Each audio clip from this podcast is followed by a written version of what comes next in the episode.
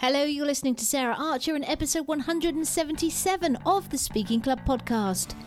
I'm going to share one of my own quotes today that I think applies whenever you're speaking, whether that's a pitch, a talk, webinar, whatever.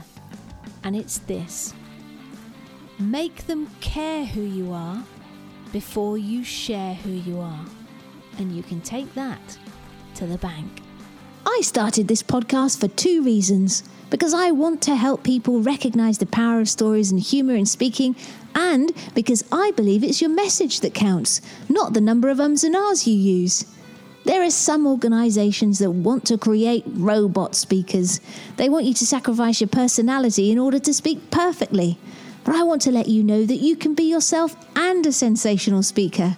So, if you want to be a speaker that connects and engages authentically through stories, a speaker that gives value as well as a great performance, then welcome home. Well, hey there! I hope you're well and life is good.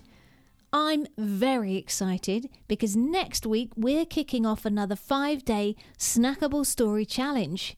So, if you want to increase your audience engagement, get some great new content, and ramp up your storytelling skills, then you'll want to join us. And you can find out more about it, including the fab results previous challenges have got, and grab your space at saraharcher.co.uk slash challenge.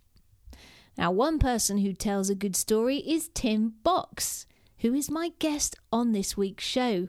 Now, I was introduced to Tim's work by a client and friend and previous podcast guest, Vicky Martin, and she was blown away by the work he was doing and suggested I watch his TEDx talk. So I did. And not only was I impressed by his speaking skills, but his message around the way we look at and treat anxiety was really powerful so I knew I had to get him on the show. Tim is a remedial hypnotist and mind coach specializing in helping clients get control of their anxiety response, and he's run a full time therapeutic practice in the UK for more than 10 years. And although Tim experienced anxiety when he was younger and the impact it can have on your choices and freedom, it took him a few years to discover his calling in this field. But when he did, though, he began to shake things up. In 2017, he released his first book, Clear Your Head How to Enjoy Life Without Anxiety Getting in the Way, which went on to become an Amazon bestseller. And in 2019, he gave the TEDx talk I was talking about, which was on how to stop feeling anxious about anxiety. And that's now had over three quarters of a million views. He's also the creator of the Control System which is a method of mind coaching that helps people overcome the psychological barriers that limit their personal growth. And he teaches this method all over the world. He's got practitioners who are qualified in his method in the UK, in Europe, in the US, and so on. I know you're going to get some light bulb moments from this show. So, let's switch over to the interview without further delay. Welcome to the Speaking Club, Tim Box. Hello, thank you for having me. It's a pleasure to be here. Good to see you, Sarah. Smashing. I've got lots of questions for you, and I I'm going to put a link in the show notes to your TEDx talk, which I watched and which I thought was a great example of a lot of the things that I teach people. So I'll be sending people to have a look at that as well. But first of all, can you share the story of your own experience with anxiety, because that's what the TEDx talk is is about. Uh, how it led you to do what you do today as well. Yeah, absolutely. Yeah. So my my background in terms of dealing with anxiety is very much to do with social anxiety, and um, it's not like I wouldn't I wouldn't call it you know the sort of anxiety that was like daily panic attacks. You know, I, I pre, you know these are the sort of people that I would see as clients, and I recognise it's not like that, but it was very much when I was coming to the latter stages of my schooling and then moving on to university sort of time, I started to suffer quite a quite a debilitating level of social anxiety where it really sort of uh, impeded what I felt I could do, and um, you know, and how much I could engage with other people. If there was any sort of situation, group situations in particular, whether it be social or study or business or anything like that, um, it would very much be a red flag for me, and it would, it would, yeah, I would, I would tend to shy away from those things, as it were. Um, and I know, I know where it came from. There was a modicum of bullying that I got when I was, uh, when I was around sort of fifth form sort of uh, time at school, and it just, you know my, my mind just learned a real aversion response to being around a group of people or, or too many people um, that, that, might potentially lead to negative experiences for me. So um, I, I kind of had to overcome that. I was fortunate though in that I didn't then go to a doctor or go somewhere where I got diagnosed with an anxiety disorder because when I was dealing with it, I sound really old now, but back in the day, uh, it wasn't something that I was really aware was a thing. It was just a way I felt, you know, and I, I, I can't even remember if I thought other people probably felt similarly or not really, but it wasn't ever something that I framed in my own mind as a medical issue. So I, I kind of did those hard yards of working out what I needed to change about the way I thought and the way I was behaving to, to get round this, if that makes sense.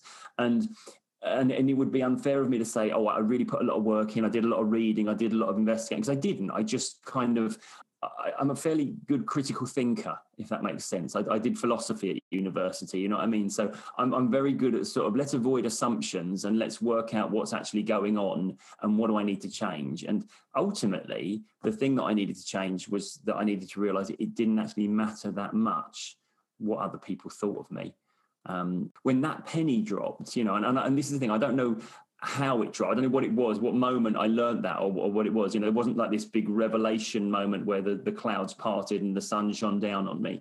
But I, I definitely recognized that that was the thing that I started to realize that allowed me to go into situations and be okay just being me um, and allowing those that like me to like me and those that don't to not, if that makes sense. Yeah, God. And that is so much you know, so many people I come across don't get that insight or yeah. or uh, freedom. And it's something that i'm working with people all the time on because you know i teach people how to do speaking and storytelling but i can't ever stop people judging them. You know it's it's never gonna you know, that's never gonna happen. You know once you have that insight that it doesn't matter and that you're not going to please everyone and not everyone's mm. going to like you it really makes a difference. Sorry you're going to say something we don't like everyone. You know, no, there's nobody on the planet likes everyone else on the planet. So it'd be weird to think everyone would like us, you know, and yet that's what we're striving for, isn't it? To try and make as many people like us as possible. But I don't know, I think it was telling for me that it happened around school time because when we're at school, we have limited options on the people we can hang out with because we kind of get put in a classroom of people and then our survival depends on social acceptance within that environment, you know. So like like acceptance from others is our number one priority above above even health and things like that. You know, this is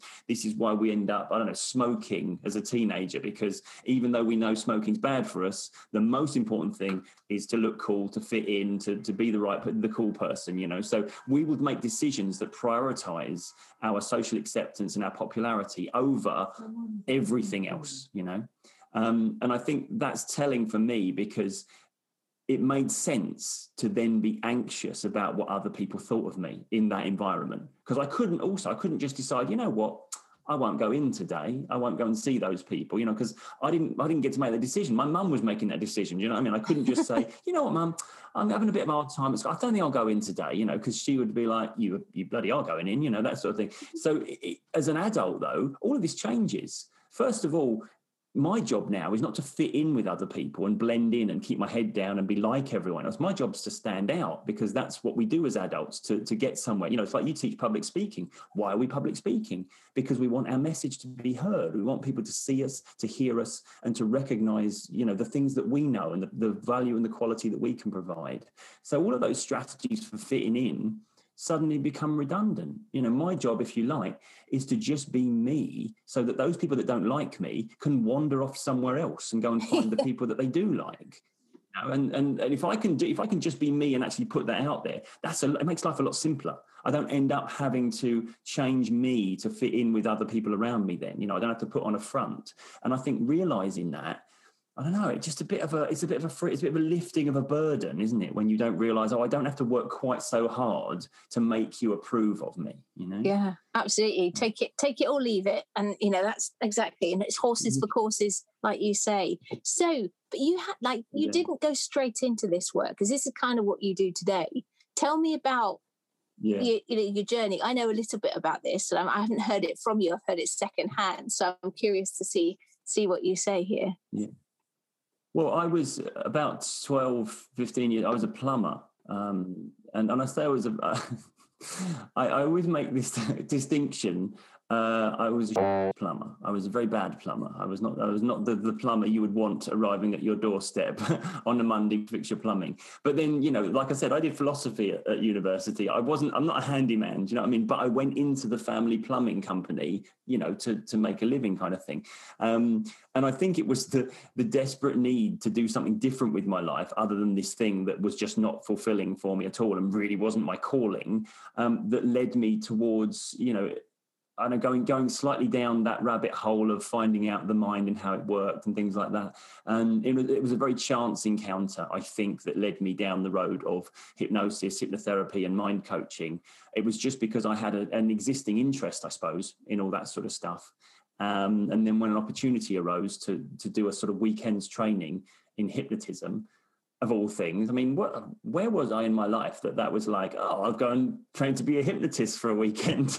I think I think around that time I also learned to juggle and learned some magic tricks, if you know what I mean. It was, it was that phase in my life, yeah.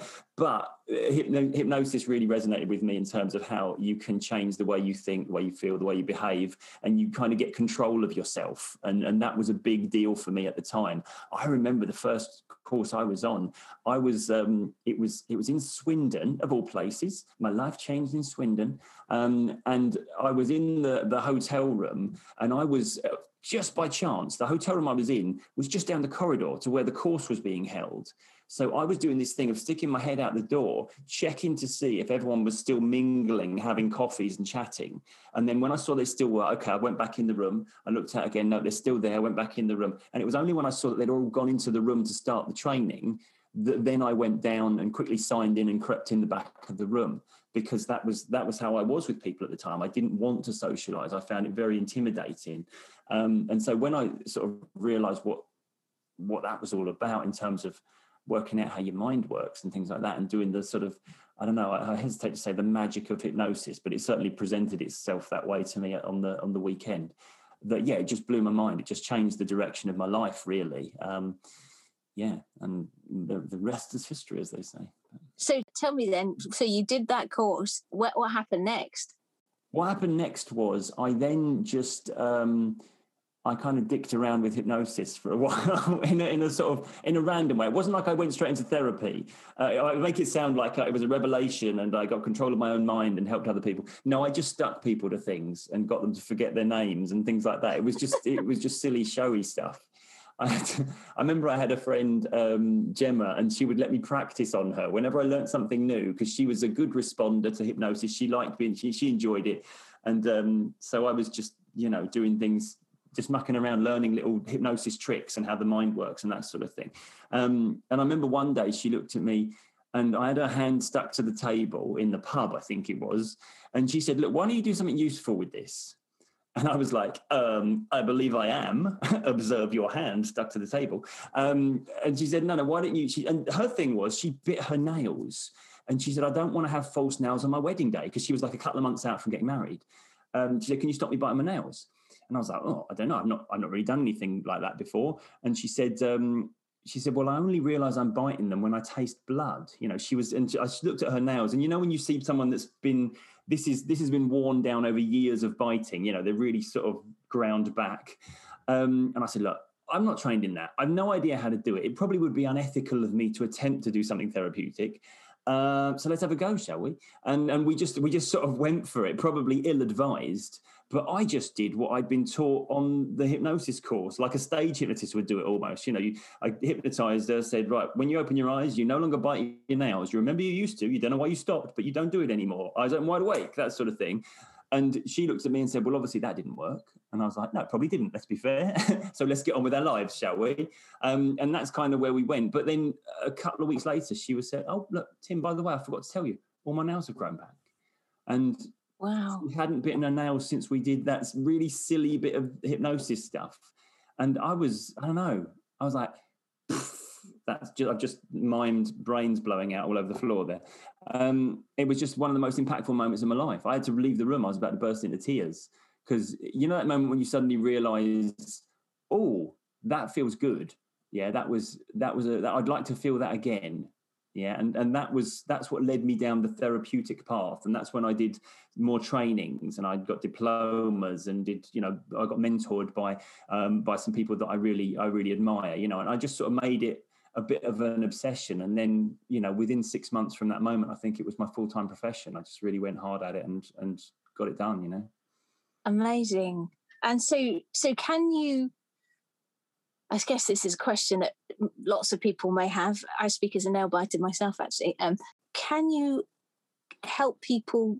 I'm you're going to use the word cure. You know, I know that's possibly not appropriate, but yeah. can you sort anyone's problems out, or is there things you can't? or is everything's linked to the mind therefore everything's linked to habits and beliefs therefore we can sort it all out I, I, think that there's there's no there's not a single human being on the planet that isn't able to learn grow and ultimately change the way they think the way they feel the way they behave what's going on with them you know so we we constantly update and upgrade our responses we've been doing it ever since we were, you know, like right back to the first thing, we used to crawl around the floor when we were babies. Yeah. And then mm. we learned to walk on two feet and a bit of us somehow registered, hey, that's easier on my knees and I can get places faster. Let's just do that from now on, you know? And so we upgraded. And all that's happened is the stuff that, so the nail biting or something, or the fear of the spider or something like that, or the excessive anxiety in social situations. At some point, we had an experience and we learned that there's something bad about you know situation x and so we started to have an emotional response that would steer us away from that, or an emotional response that would comfort us in the face of that, or a habit that would in some way divert us away from the thing that we don't want to confront, and things like that. So everything is learned anyway. All we're doing is relearning something that we either mislearned or something that doesn't apply anymore. You know, I think when I was at school, it was appropriate for me to be very cautious about what group of people I strolled up to and started chatting with, because I was well aware some of them would be quite negative towards me, some of them would be positive towards me. So the anxiety I felt when I went into a classroom situation and I looked around the room, that was probably justified. Yeah, because when social acceptance is paramount, okay, that's the most important thing. That's why my anxiety is focusing my conscious attention on this situation right now. But when when I left school, that became inappropriate. Now I'm better off going up to people, introducing myself, talking to them, telling them about what I do, you know, in like a, I don't know, business networking environment or something. When I'm standing at the front of the room now, I'm talking because I choose to be here telling people about what I do. Back at school, I was standing in front of the room talking because some, somebody said, Box, can you stand up and read that passage out? You know, and I didn't want to, and, and that sort of thing. So it's like what probably is going on with people is simply an inappropriate pattern of thought or behavior. And we want to kind of get that part of their mind to realize the appropriate thing rather than the inappropriate thing. And everyone has the capacity to do that. Doesn't mean hypnosis or the method I use is going to be the right way for everyone, but it means everyone, whether they can do this particular therapeutic approach or this particular coaching approach, they can all change. It's just about finding the right way for you to do it. I like that. So effectively, what you're saying is that we we learn behaviors that are protecting us at the time, but they become redundant. We just don't let go of them so at a subconscious level. You exactly. know, we, that which which ties into the analogy that I I want to come on to because uh, I think it's a great analogy that you used in your your talk, and I know that you use in your work. So yeah. actually, let's tackle that now. So let's talk about you know this the, the, ship analogy. Can you take me through that? So if people haven't got it, this might cement it. Yeah, okay. So the, this is the way I think of the mind. I analogize it like a ship. Every ship has a captain and a crew. In this analogy, the captain is your logical, conscious part of your, your, thinking. It's the part of you that knows where you're going, why you're going there, a fair bit about how you're going to get there as well. Um, but unfortunately, the part of your mind that has its hands on all the things that steer and sail your ship, that's the crew, and that's your subconscious. Now, your crew tend to steer your ship by triggering emotions. So if they perceive something to be dangerous, then a member of your crew will create fear in you and you'll feel that particular type of discomfort that encourages you to move away from the danger to return to comfort yeah? Um, or if it's if you've been wronged you might feel angry. A bit of you is inspiring you to take action to right the wrong and put put this life back in order for you you know? And anxiety is no different. It's simply a bit of you a member of your crew saying right captain you need to pay attention to this really important thing right now so it could be something that your crew think you should avoid. It could be something your crew think you should pay attention to to take care of in best order. Or it could just be a situation that is emerging that you feel I think I think I need to pay attention over there to that thing that's going on or something like that, you know. Um, but ideally, your crew would just be listening to your captain. You'd say, right, I want to go there and achieve that in my life. And your crew would trigger all the appropriate emotions to steer your ship in that direction.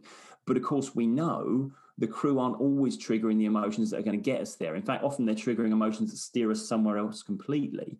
Um, so our job really, what I do, if, if I had to break it down into a nutshell, is get a really good positive communication between captain and crew so that we get all the benefit of the captain's knowledge, the experience, the logical stuff, yeah. But we also have the benefit of all the brilliant, amazing powers of our subconscious that can get us going in this direction or that direction in a heartbeat just by making us feel a certain way. Yeah so um so yeah uh, you could you could argue that i'm just getting captain chatting with crew really. That's that's what we're doing. That's really cool. I like that. It's a really great analogy. One mm. thing i just it, it popped into my head and i just wanted to check in with you on this. So mm. i said maybe a couple of questions i'm a nail biter yeah i've clearly got identity. It just occurred to me I've created an identity for myself as a nail biter. Yeah, yeah. That must be. Does that come into play in this in this situation as well? Yeah, or? absolutely, absolutely. So here's the thing: we, uh, my model of working, you have a pattern of thought or behavior that's going on. So in your your thing, you bite your nails, yeah, and you might have a pattern of thought or behavior you would prefer, where you allow your nails to grow and be beautiful and look wonderful, yeah.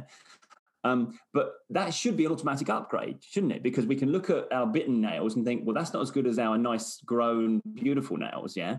Um, and that should happen automatically, except for the fact you might have barriers in the way. Yeah. And those barriers take the form of subconscious objections, reasons why you're asking your crew member to do something different and the crew member saying, Yeah, I get it. This looks great. I'd love to be able to provide you with that. But unfortunately, I can't because this thing at the moment is true, this barrier that's there. And one of the common barriers that I encounter with people um, is their negative pattern has become a part of their identity.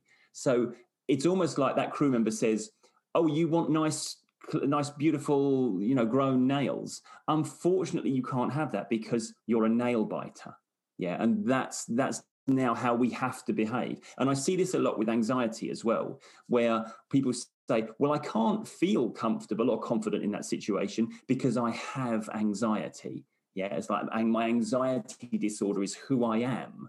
It's not what I'm doing, it's, my identity now. And that can be a big barrier to change where your crew just believe, well, obviously we're going to struggle because we have to deal with this anxiety disorder that other people don't have to deal with, you know? And it becomes the thing that holds us in the negative pattern that makes us hold on to our pain, if you like, even though we'd rather shed it. You know, that's a brilliant point to make, and I I'm glad you brought it back to to, to anxiety in your talk. So one thing that that really struck a chord with me, um, and I guess I'd never really seen it in that way before, though probably I knew it, but is just that anxiety is another emotion and, and this whole thing about I I suffer with anxiety. Yeah, well, so does everyone else. You, you know, it's it's a completely. Yeah. I think the point that you made is without yeah. anxiety, without that emotion, we'd probably yeah, be in a lot of trouble. And I love that. I don't know if you can talk a bit more about that. Well, this is I talk about this in the, in the talk about. I'll often hear people say, "I want to get rid of anxiety completely. I want to be free of anxiety," because I think they've mistaken those people that don't have an anxiety disorder or don't have high anxiety or panic disorder.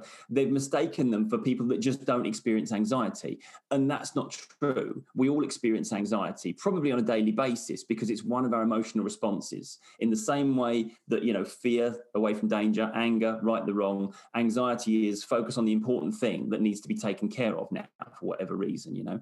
We all experience it from day to day. It's why i mean i use the, the example in the talk. It's why we turn up to the talk to see that it reminds us oh yeah i've got somewhere to be today rather than just sit here doing nothing. There's you know the only people that don't feel anxiety dead people and psychopaths. That's the two groups of people yeah? And don't aim to be part of either of those two groups because that won't that won't lead you to a good place you know?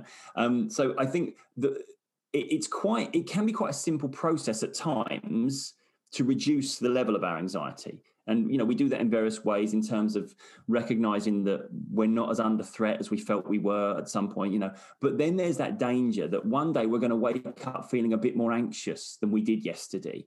And we might make that mistake of saying oh anxiety is coming back. My illness is returning. Because if anxiety is an indicator of illness then whenever something important approaches and we feel naturally, as we should, more anxious about the important thing today, then if we perceive that to mean I'm struggling again, then we then might start to feel anxious about how anxious we're starting to feel.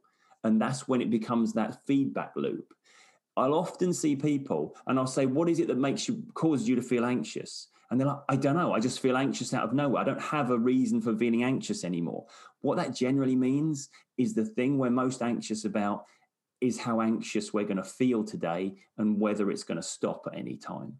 Yeah, when when our actual feelings of anxiety are the thing we're most scared of, then we create a feedback loop and we just amplify it, you know, ad infinitum. Then you know, so um, so yeah, recognizing that it's okay to feel anxious about the important stuff. Yeah, that's cool. You could argue, in fact, that if I have a big concern about my levels of anxiety, what I'm actually doing is a completely healthy response to something I'm very concerned about, which is to feel anxious about it.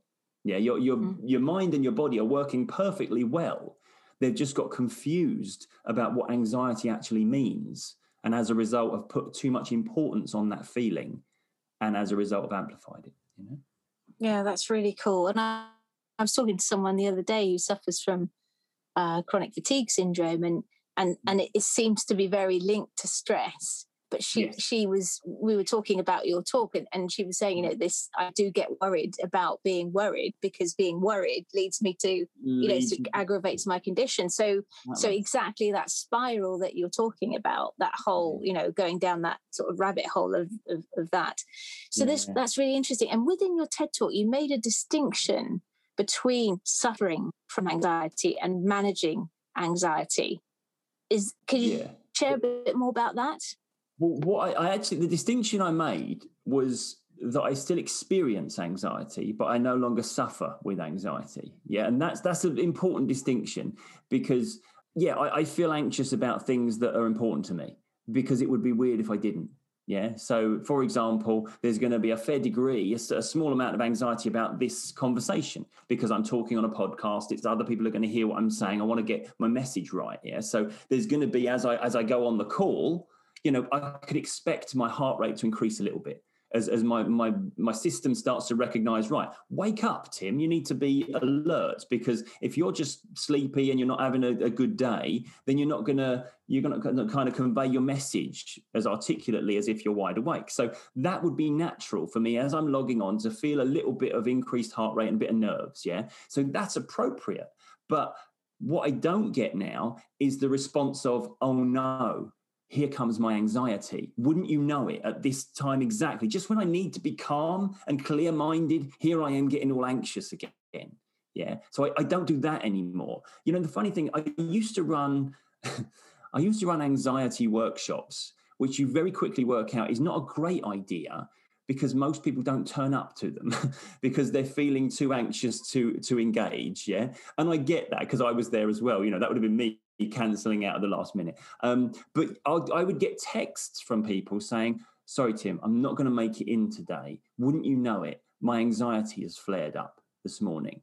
As if it was just this blind sod's law coincidence yeah? So you're going to a place that you've never been before to meet someone you've never met before and a load of other people you've never met before to talk about the thing that concerns you the most in your life which is your levels of anxiety I think it would be absolutely astonishingly strange if you didn't feel extremely anxious as you were going to this place. Yeah, um, that's that. That would be a healthy response, as far as I can tell, because of course you're going to put a certain amount of importance on this, and you're going to feel a certain amount of anxiety surrounding it. So when I say, and this is the thing, I don't manage my anxiety. I, I experience anxiety. I feel anxious at times. Yeah, that's okay. You know, I don't. I don't manage my happiness or you know things like that. I don't I don't refer to my happiness as something I have. I don't refer to anger as something I have. Yeah, so I don't refer to anxiety as something I have. I either feeling anxious right now or I'm not. Yeah, and I know if I'm feeling anxious about something right now, it's for a reason, and I know that it will pass. So I don't need to pay any attention to what my physicality is actually doing about this emotion that I'm feeling. You know. Cool, that's great. Um, one thing that, that is interesting to me, and I don't know if you have a view on this, is hmm. anxiety's clearly always been around. Like, you know, you said it's we've always had it, it's human nature, it's part yeah. of our, you know, keeping alive and keeping safe. But it yeah. feels to me in some ways we're less able to cope today than people were 100 years ago. Um, do you think there's, I mean, guess what? Do you think about that? Do you think there's any truth to that or, or not? Okay there are, there's two main reasons I believe that to be the case. First of all, we're more aware of anxiety as a thing. Back in the day when I started in this profession about 12 years ago, I didn't get anybody coming to see me saying, Can you help with my anxiety, Tim? They would talk about worrying, being concerned, stressed, all that sort of stuff, all the overwhelmed, all the things that we might associate with creating anxiety. Um, but they wouldn't name anxiety as the thing because it's only in recent years since we've got the internet and since we've got a little bit more communicative on social media and there's a little bit more education out there that we recognize anxiety can be a thing that we suffer from in inverted commas yeah? So as a result we very we, we much sooner in the process we get anxious about our level of anxiety and we start to look inward. Is it a malfunction with me yeah or whereas back when i was dealing with it it was just oh you know what? I need to learn to deal with social situations a bit better don't i? You know because i feel like i'm getting i'm putting too much importance on them etc etc you know? But it wasn't like in my rhetoric i was thinking and you know i need to go to the doctor about my anxiety because it's my anxiety levels that's the problem. Yeah? I, it didn't happen. So i think i think we have the potential of becoming that that secondary fear creating that secondary fear as we say that the anxious about the anxious thing yeah Second thing, perhaps most importantly, is that we are not yet evolved to deal with the level of input we are receiving on a daily basis, right? We, as human beings, we evolve over millions of years. Technology has evolved, evolved massively over the last decade or two, yeah? And we now have, you know, these phones things that will give us loads of information from moment to moment. You know, somebody told me a stat this morning that the average person spends two and a half hours on social media. Okay, we're not used to getting moment to moment updates from every person in our life that we know. That's a lot of information to take in. And also, if any of that information carries some emotional weight for us because it relates to us in some way, either directly or indirectly, now we've got to deal with the emotional response to that information. When that's that's overwhelm defined, isn't it? That's we're not we're not evolved yet. Our brains haven't yet evolved to deal with that much information. You know, I remember watching the old film with David Bowie in it, The Man Who Fell to Earth, and he was an alien watching loads of TV screens or like 20 TV screens playing at once. We can't do that. Yeah, we, we can't take in that information. Our conscious focus goes on one thing at a time. Yeah, even a juggler only holds one ball at a time. Yeah, that's what we do as human beings. Yeah, so even if we multitask, we're only doing one thing at a time. If we're asked to take be bombarded by loads of things at once, as we seem to be, yeah, you know what? We might feel overwhelmed and we might experience high levels of anxiety as a result of that. So that, yeah, that would be why I think we struggle with anxiety more than we used to. I think that's a really good point.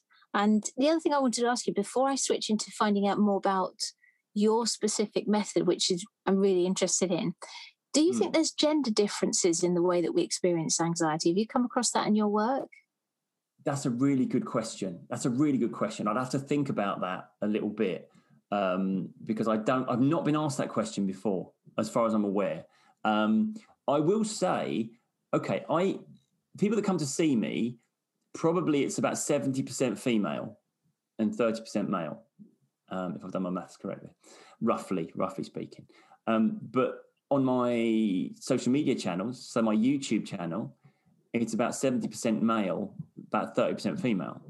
So I think we experience how we choose to solve the problem in a different way, if that makes sense, how we engage with it. I know that women seem much more able to say, right, let's go and see somebody, let's talk about it. I need to share this. I need to, you know, I need to go and get help. Us men, we tend to be we're less inclined to engage on a one-to-one level and whether that's because we feel we have to be stronger or you know there's a lot of talk about that isn't that the whole sort of toxic masculinity thing where we can't say that we're struggling but also i think there's a propensity for men to want to be given the solution yeah so give me the instructions how do i fix it yeah. Whereas I think I think females are more willing to say, "Oh, I just need to talk about it. I just need to share it." You know, like, I need to know that I'm not the only one. I need to be part of a community and, and that sort of thing. Men, we don't tend to. We're not enticed by that proposition, by the prospect of saying, "Look, if you share it, you'll find that there's loads of people struggling," because we just want to say, "Well, give me the solution." If I'll, I'll tell you about it, if you then tell me what I do to solve it, tell me the step by step process, you know. And I suspect men, as a result, are less inclined to seek help because I don't know, the media doesn't put out there a lot. Here's how you solve it. Here's what you do about it so that you no longer suffer with anxiety. A lot of the time, anxiety and depression are presented as things that you need to talk about because you're going to be managing this your whole life. You're going to have to, you know, engage with groups and processes and things like that. And it's going to be this struggle that you go through your whole life. Mm. Whereas ideally as men, we just want to hear like, give me the give me the fix it mm. and I'll fix it. And then I'll get on with my life without having to manage anxiety and depression, you know? So mm, I, I think I tend to try and get out there, look, you can change this. Our job is to reprogram our subconscious. If our crew, going back to that analogy, are sailing the ship in the right direction, there's nothing to manage. Yeah, we're just moving forward, enjoying life. And that's why we feel anxious because our crew have mislearned something or operating on a principle that no longer applies. If we can learn something better, we can get a solution. And I think men tend to be more engaging with that message than the find your community, share your journey, you're not alone sort of message. If that makes sense. That's, yeah, that's the only difference I think I've seen. Yeah. That make and I can see how that would, in, in, in a lot of senses, be more attractive to a man. It because there's a structure around it. There's you know there's a yeah. there's a practical thing. You know I can understand that. But that's really yeah. cool. So let's talk about your method then, the control method. How did you come up with it, and how does it work? Right. It, it, how I come up with it, it's very much based on the principles of hypnosis, hypnotherapy. Um, that, that's my training, that's my specialism. So that's where it comes from. The thing that I got slightly um, disenchanted with was the whole, the more traditional, old fashioned eyes closed, deeper and deeper, go to sleep trance sort of process of it the stuff that you know the the stuff that you see on tv and media and, and hypnotherapists still do you know lay on the couch close your eyes drift off to sleep and let me fix everything for you and i got a bit disenchanted with that way of thinking because for me i want to empower my clients and every therapist that you see will have that rhetoric this is you making the changes not me yeah, I don't have a magic wand. It's about your mind doing different things. Yeah. But the hypnotherapy model was very much and now lay on the couch, close your eyes, drift off to sleep. When you wake up, everything will be fixed. And I don't see that as tremendously empowering. I see that as almost, you know, specifically disempowering in as much as there is the framework that the hypnotist has done the magical hypnosis thing to fix your mind. So the method I use eradicates any trance process and works with direct hypnotic phenomena um, to establish a connection with your subconscious, with your crew, if you like. Yeah. If we can talk to the bit of you that's doing the wrong job and we can get it to do the right job, we can change. And um, when I started to get rid of the trance process, that's when I started to formulate my specific method, step by step, taking clients through their own empowerment, their own changes. So you could argue all I'm really doing is guiding people through the process that they can then follow themselves after we've done something together, you know. Um, and, and it came to be how did I come up with it uh, on a beach in Zante? um, you know, you know when you go on holiday and then you haven't got to worry about all the detail stuff, all the minutiae of everyday existence, and those emails and that bill to pay, and taking the bins out on a Friday and things like that, and you suddenly get your creative side back, and and you have ideas.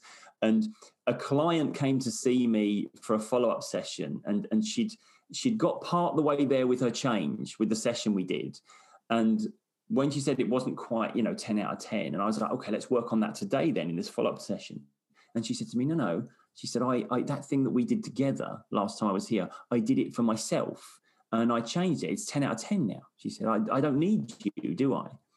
And I was like, oh, somebody's noticed that sort of thing. Um, and then and i went away. That was like the last session before i went on holiday. And so then all my you know my thoughts and process and thinking what's the big picture stuff here? And that's when i started to formulate the method as in okay how do i take others through this so that they can then take themselves through it? Because if you're not asleep having it done to you you might as well do it to yourself. Yeah and that's why i call the method control because it puts you in control of you. And and that's that's the goal here you know, if for everything that people come to me, whether it's nail biting, fear of spiders, anxiety, depression, what they really want is control over these things. Because when we get back in control of ourselves, we're now in control of our journey through life and our journey towards happiness, you know. Cool. So effectively, this doesn't sound like a very good business model, Tim. You're basically teaching people how to solve their own problems so that you, they don't need you anymore. I, I tell you what, though, Sarah, you'd be surprised. There's um, there's no shortage of people that need to get control of certain aspects of their life. Yeah. So this is the thing. When when I was taught, I was like, oh, there'll be only a very limited number of people that want hypnotherapy for their issues. You know, you want you're looking for the broken people, the people who are damaged, that sort of thing. And I don't believe that at all. If I was if I was a genie and I leapt from the nearest lamp and said, in 10 seconds, Sarah, I'm going to click my fingers, something about you will change, something about the way you think, the way you feel, the way you behave. You get to choose what it is but you've got to tell me in 10 seconds exactly. Now, the pressure point there is not, oh, I can't think of anything. What do I want to change? I'm happy with me as I am. The pressure point is, right, which one? Which of all these things that I'd like to upgrade, which shall I choose? You know, and, you know, and, and most people on the planet will have those things they want to improve. Yeah, nobody's, we're not saying anyone's broken, but we know we want to upgrade. What's our next upgrade going to be? Yeah, so uh, so this is this is why I think it's it's a really good idea to have control of that stuff, so you can update your own patterns of response. If you can chat with your own crew in a positive way, you'd be surprised what they can do for you just just by being directed, pointing in the right direction. You know. I love this. I actually love the word upgrade. I love this. like you're just you're you're resetting your software, which is effectively what it is in, in, some senses. Yeah. We've got the hardware, it's the software that gets bugs in. And yeah, literally, yeah. this is a way of clearing those bugs out and resetting parts that we want to work better. I, I quite like that. I love that mm. uh, that analogy. It's not people talk to me about, oh, I want more confidence. I've never been confident. When really, all the confidence is the absence of insecurities, and insecurities are the things we've learned as we've gone on. If we can remove the stuff we've learned that holds us back, we just return to a natural state of getting on with pursuing the things we want to do. You know, you talk to people about public speaking, and you probably encounter a number of people who feel nervous about public speaking. We weren't born with a fear of public speaking. At some point, we've garnered some negative attention, and a bit of us have said, "Keep your head down. Don't say anything. Don't have people looking at you." You know, and if we could remove those things, or certainly have the part of us that is now invested in protecting us from that particular experience, kind of loosen the reins a little bit and let us move forward then we get where we're going. You know, it's like um, I, I this my wife Brit, she's amazing, and she said this amazing thing the other day when we were out having a coffee and it was overcast, and I said, "Oh, come on, sun, shine through," and she said. Um, the sun's already shining. It doesn't need to do anything different. It's the clouds that need to move. Yeah. And I thought, doesn't that perfectly epitomize what goes on with us? Yeah. We're not, we're not looking to try harder or must do better if we just remove the stuff that's blocking us, all those beliefs, all those limiting things, the sun shines through, you know, because it, it's there shining behind them anyway, you know. So I thought that was a good way of putting it. Yeah, that's lovely. That's that's really cool. So if you I mean, I get the sense that the method is the same, in some ways, regardless of the issue. That yeah. might or might not be wrong. So, so basically, if, if you were dealing with someone who wanted to, to speak but was overwhelmed with anxiety about speaking, you would almost treat them the same way as everyone else, in a sense. And yeah, what absolutely. advice would you give them? Um, the the thing you got to work out is what's the thing you currently believe, and and it's not easy to work out, right? Because we assume it. We've held it for so long as a belief that we've stopped questioning it.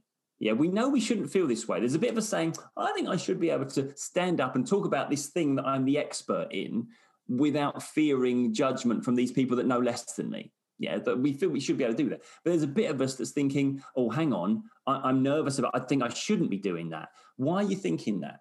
Yeah, so I know what it was for me when I was going into groups because I'd experienced somebody showing me negative attention and drawing everyone's attention to me in a negative way. And there was a bit of me saying, that will happen again. Yeah, it's almost like your mind comes up with the broadest of strategies to protect you from that. Rather than saying, well, that particular situation, that was concerning this subject with that person that you'll never meet again, but you know, they, they obviously had a, a problem with that. It doesn't do that. It says, right, you talk to people in a group environment, one of them might point at you and laugh, and then everyone else might start laughing. So just don't go into that group environment. Just decide not to go there. That's a that's a catch-all. We're sorted. No more negative experiences. Yeah. Um, but of course, then it also prohibits you from having the positive experiences that come with interaction and, and groups and all that sort of thing. So the thing we've got to work out is what have you learned that if you were allowed your captain to take a look at that thing, they would be able to say, no, that's not actually true. Yeah. And, and when we work on that, when we work out what the, the insight is that we need to remove that barrier, then you'll be surprised how quickly the barriers fall away when we can kind of connect with that truth on a core level, on a crew level, if you like. Yeah. Yeah. Um, yeah. So, it, so a lot of what the work I do, a lot of it is about okay let's let's what's the truth you need to find here what's what's the thing you need to know so for example the thing i needed to know it no longer matters whether people like me or not and actually being able to distinguish between those that like the sort of person i am and those that don't that's important that's going to be of value to me it's going to make life a lot simpler and it's going to make my journey forward a lot easier because the people that are around me they've been attracted to the person that i naturally am yeah, so I don't know, I don't know if this will resonate with with anyone listening, but my first marriage, it was the wrong marriage because I had to pretend to be somebody I wasn't to appeal to that person. You know, when you're younger and you're trying to be cool and you're like trying to and you're trying to portray a different version of yourself than you actually are, and that's exhausting. It's difficult to put a mask on every minute of every day for the rest of your life. Yeah, and don't get me wrong. It's not like I was sitting there thinking, I am deceiving this woman. She doesn't really know who I am, you know. But you suddenly realize, oh, hang on, the things about me that you like, I don't think they're the things I naturally move towards. They're not my natural characteristics. You know, the person I am, you know, I am a nerd. I am I am a bit of a geek. I do I do like things that that are, you know, probably not that interesting to other people, you know, and I need to be okay with being me. Otherwise I can't sustain us feeling positive about each other. You know what I mean? So it's like, you know, I maintain that my wife Brit is the right person for me now because we found each other when we weren't looking for each other.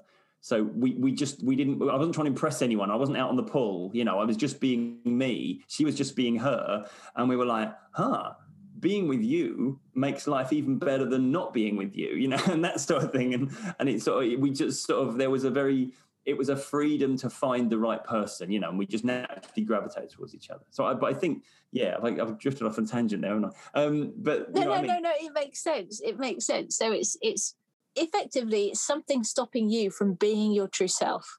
There's something yeah. getting in the way. Those clouds, and and it's yeah. pinpointing what it. You know, if you want this, and there's something yeah. in the way, it's being able to do the work to find that thing, which is effectively what you're saying. Yeah cool. It's, you know, it's that thing of, you know, are, are, we making this decision because we fear the consequences or because it's what we want?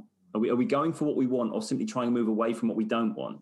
And a lot of the time, the things that we fear, they're things we had every right to fear in the old days when we were younger or when we were in different circumstances. But now we could probably handle it okay, you know, and, and we, we kind of shy away from it without re examining the situation, you know.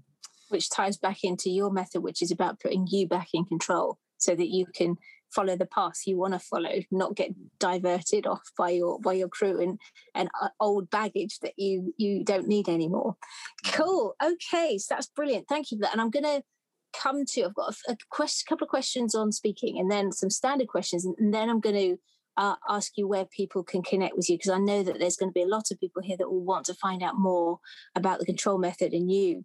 Yes. So, um, I did, I've mentioned a number of times I loved the TEDx talk, and and I noticed in I certainly noticed in the interview you've at least once used the rule of three, which I don't know if you're conscious of, but um, which is a comedy technique, and you use humour and analogy quite a bit in the talk.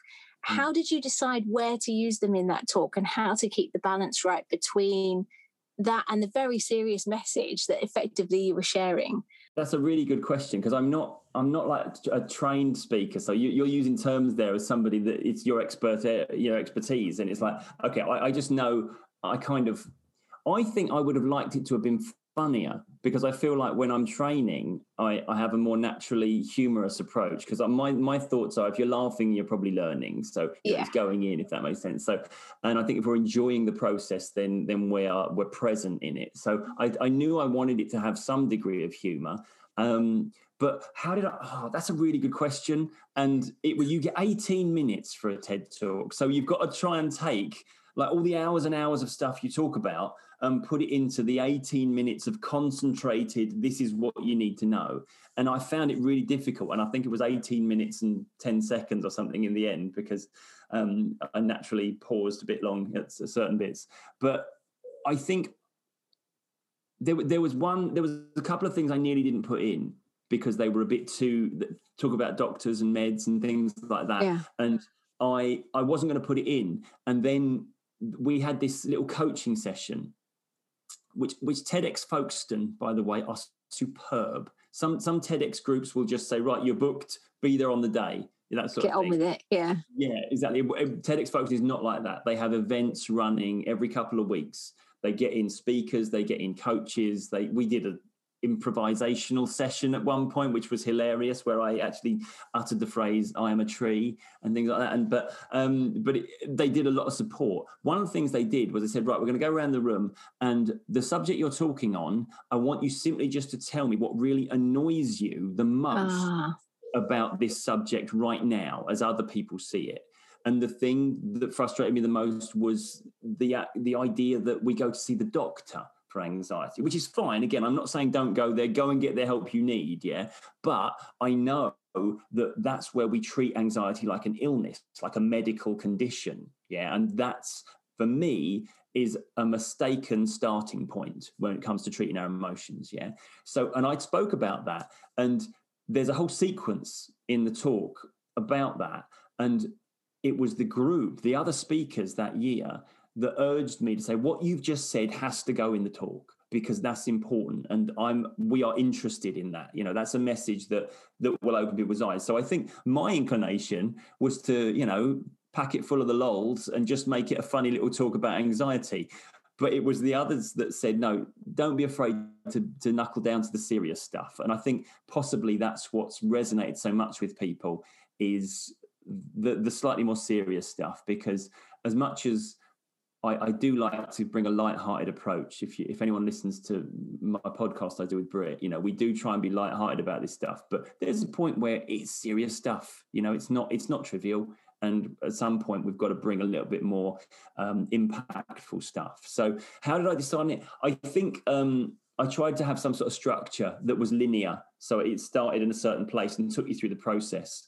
Um, and I think to be honest, I think anything that was funny in there was just naturally what I say about that particular topic at that time. So it almost came out randomly whether it was going to be a funny moment or a, an impactful moment. But I knew I wanted to end on something and I wanted to bookend it. I wanted to do a bit of, you know, ring composition as it were. So because I remember when I was learning the Homeric epics when I was at school and you would start and finish in the same place almost. So I start the talk by saying I'm Tim Box and I feel anxious yeah, because I knew I would. I knew I would have a wobbly voice as I said that line as well. And then I finished with, I feel a lot less anxious now that's over with, sort of thing. You know, and that kind of thing, because I thought it was important to finish on a personal note, start and finish on a personal note.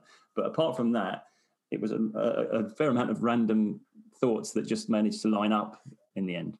I think. No, it was really good. It was really well balanced, and and I'll put a link to it. And uh, you know, as I said to you, I gave a little sort of a spotlight on your talk in my in my newsletter to my people who are on my email list. And so a couple of things. I love the way you started with the personal thing.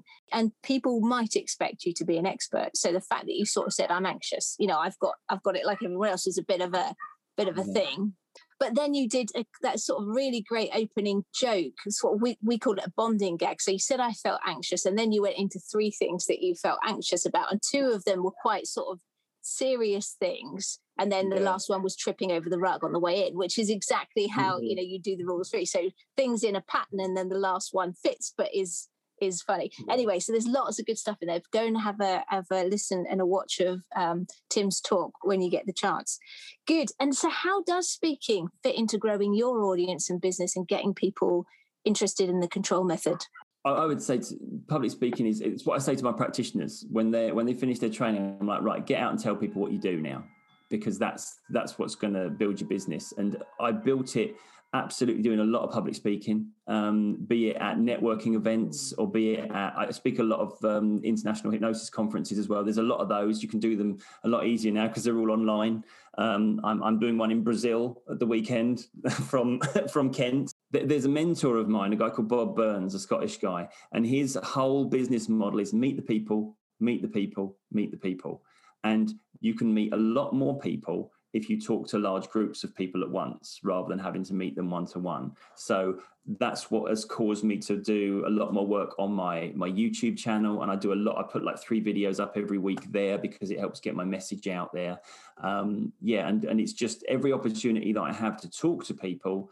Um, it, it's just it's everything. It, it, you know, I would say it's the single most important part of my business is talking to people about my ideas and what I do.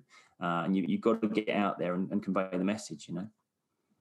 Absolutely. That's brilliant. Okay. I'm obviously on board with that, and everyone take that on board.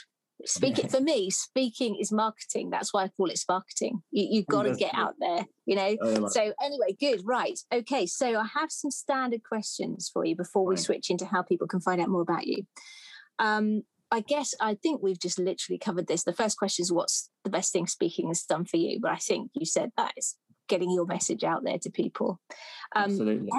have you had a, a speaking gig that was awful and you're just like, oh my God, that was terrible. I never want to live through that again? Any I of those? I, I, have. I'm sure I have, but I'm I'm that person that finishes and thinks, yeah, that was okay, went well, went well. And it's only like a few weeks later that you look back on it and think, no, that was that was awful, wasn't it? I actually, uh, I, I, made a bit of a. That was. A, why did I talk about that thing? Why did I crack that joke in that company or something like? You know what I mean? But actually, the one that I remember because I was not, I shouldn't have been there. Right, I did um, an international um, BNI networking conference, and myself and the person I was working with at the time, Zoe Clews, who's a, a colleague in Harley Street, and we were just doing more um, we wanted to do kind of Derren Brown type thing where we were a little bit, you know, kind of mind coaching stuff, kind of like positive message stuff, but was kind of like the trickstery stuff, a bit of mentalism. And we did we did like a we were the entertainment at the end of the night sort of thing at this conference, and it was just you know it, it was just diabolical. It was uh, I, we wandered off, and Zoe whispered to me, and the crowd went mild. And, and that summed it up thoroughly. You know exactly what it was. It was like, no, we shouldn't have done that, should we? That was. Uh, I think they were they were a cross between between bemused and vaguely offended that we thought we were entertaining. But um, you know, you live and learn. Uh, uh, it's probably probably the, the end of the evening. They've probably been packing away a few few drinks. You know, I so uh, yeah, yeah, yeah. Okay, next question. um, what's the one book that you've read that's had most impact on your life and why? Wow, that's crumbs, crumbs. They, the big questions, aren't they? To just sum up in, you know, like, what's your favorite song of all time? It's like, um, okay, the one I tell the one that's jumping into my mind that I'm recommending to everyone at the moment, and I think is pivotal and is an important work, is a book called Lost Connections by Johann Hari, which is about depression. And it tells the story far more eloquently than I can about why depression isn't caused by a chemical imbalance or a genetic malfunction. It's caused by all of those other influencing factors that you go through in life. And I find it incredibly empowering when we get the message that okay we thought we were locked in here. We thought it was like a malfunction of my mind. No no no. It's what you've been through. If we can or, or the situation you're in at the moment there's external forces. And i think it just it really beautifully educates you from the position of somebody who's dealt with depression all his life it's a really nice journey he goes on of investigation and discovery about maybe the story we've been told about depression and the way the mind works, and to a fair degree anxiety as well. He talks about um, it has a very a very eye opening message. I think it's worth it's worth anyone dealing with any sort of emotional difficulty that's been told the story that this is the way you're wired or you you have this disorder. It's it's a real I think it's a hopeful message in terms of what we can do and what we can influence. You know? Brilliant. I'll put that a link to that in the show notes as well. So Lost Connections by Johann Hari. Yeah, that's it. Cool. Okay. What's the best bit of business advice you've had and why? Oh, you know when you're like, why did you not show me these questions earlier? I, I, don't give these ones out. Um, okay, honestly, the best bit of business advice was a guy called Hamish Mackay Miller um, rung me up on a complete cold call. No, actually, I, I rung him up to put an advert in his magazine about hypnotherapy when I first started my business. And he said, You know what you should do? You should come to our networking group and come and meet people and talk to people. And which was a challenge for me at the time because I was still, you know, just mm, slightly socially anxious still at the time. Um, and it was the best advice anyone had ever given me because I started to talk to people about what I do. And it was networking that, I mean, only a very slim amount shy of 100% built my business um, to, to what it, it could be, you know. Fantastic. Okay. So, so come and tell people about it. That's the, that's the one. Cool. Now, last question. Yeah. If you could have one mentor and they can be alive or dead, fictional or non-fictional, who would you choose and why? Fictional or non-fictional? Yeah. Oh, I've got I've got to say Steve Rogers then, Captain America. cool. I feel I feel if anyone listening to this who knows me, uh, if I said anything at that point other than Steve Rogers, then it would just they'd be like, "No, you were lying, Tim. You're trying to sound intelligent and cool." And yeah.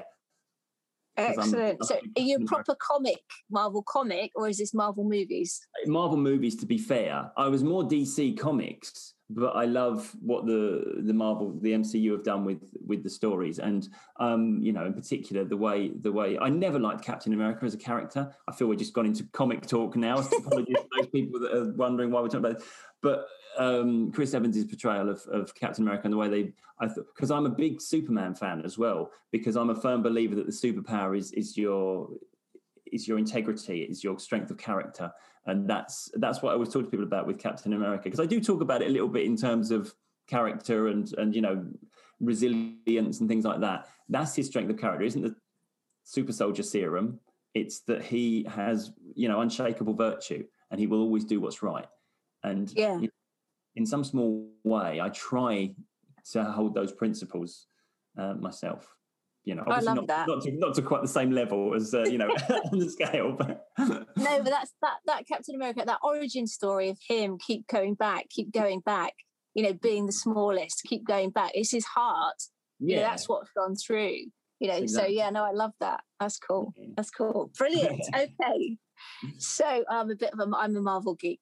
Comic. I love all that stuff. Yeah, yeah. It's cool. Um, good. Right. So where can people connect with you find out more about you and the control method where's the best place for them to go there's two places they can, obviously can, usual social media you can find me on instagram find me on facebook timbox etc um, and you can message me there and talk to me there um, but the two places that have the best information finding out about my method is the website thecontrolsystem.co.uk um, but at the moment i would i would urge people to head towards my youtube channel um, timbox mind coach because I upload stuff there every week and a, a, lot of content goes up there.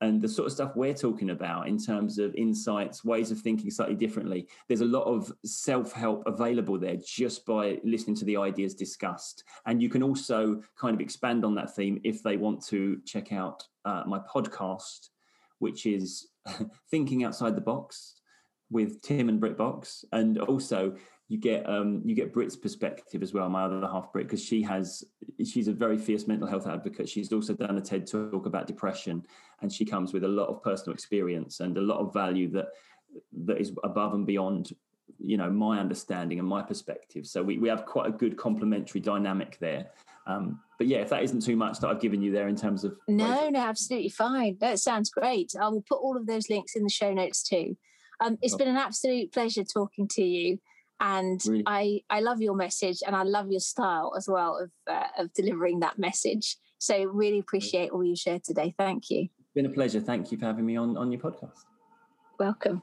I love Tim's personality and laid back style. He's got something important to say, and you can tell that he cares passionately about making a difference to people with anxiety, but he also doesn't take himself too seriously, and there's a humility about him that makes him very likable. It does come across that he cares about his message, but he doesn't care what people think about him, which makes him all the more authentic and powerful as a speaker. Do go and check out all his stuff and his YouTube channel, especially if anxiety is getting in your way. Well, that's it from me. Do go and check out the Snackable Story Challenge as I'd love to help you move forward in your speaking this year. And if you enjoy the show, but you haven't yet left a rating or review for the Speaking Club, then please do head over to ratethispodcast.com slash TSC and take a couple of minutes to do it. I really would appreciate that. Thanks again for joining me. I'll be back soon to share some more insights, tips, tools, and stuff about growing your audience and business with speaking. And in the meantime, you know the drill. Don't you forget to go out and grab your life by the nuts and get cracking. Bye bye. If you want to be more memorable and engaging when you talk, then you need to share more stories. Stories can help you better connect with your audience and their problems and get them leaning in more powerfully than anything else. And short, snackable stories are great to use in pitches, Facebook Lives, podcasts, videos, keynotes, webinars, blogs, in fact, everywhere to share your message and grow your business. The trouble is that finding your snackable stories and confidently sharing them can feel like a struggle. And that struggle can slow you down or stop you in your tracks. But that's where my free snackable story challenge comes in. Over the course of just five days, I'm going to give you resources, training, and coaching to help you find your authentic personal stories to share and build your skills and confidence in sharing them. Not only that, but the challenge will guide you towards a tangible result at the end and assets for you to use going forward. The next challenge is starting soon, so to grab your space, go to saraharcher.co.uk slash challenge right now.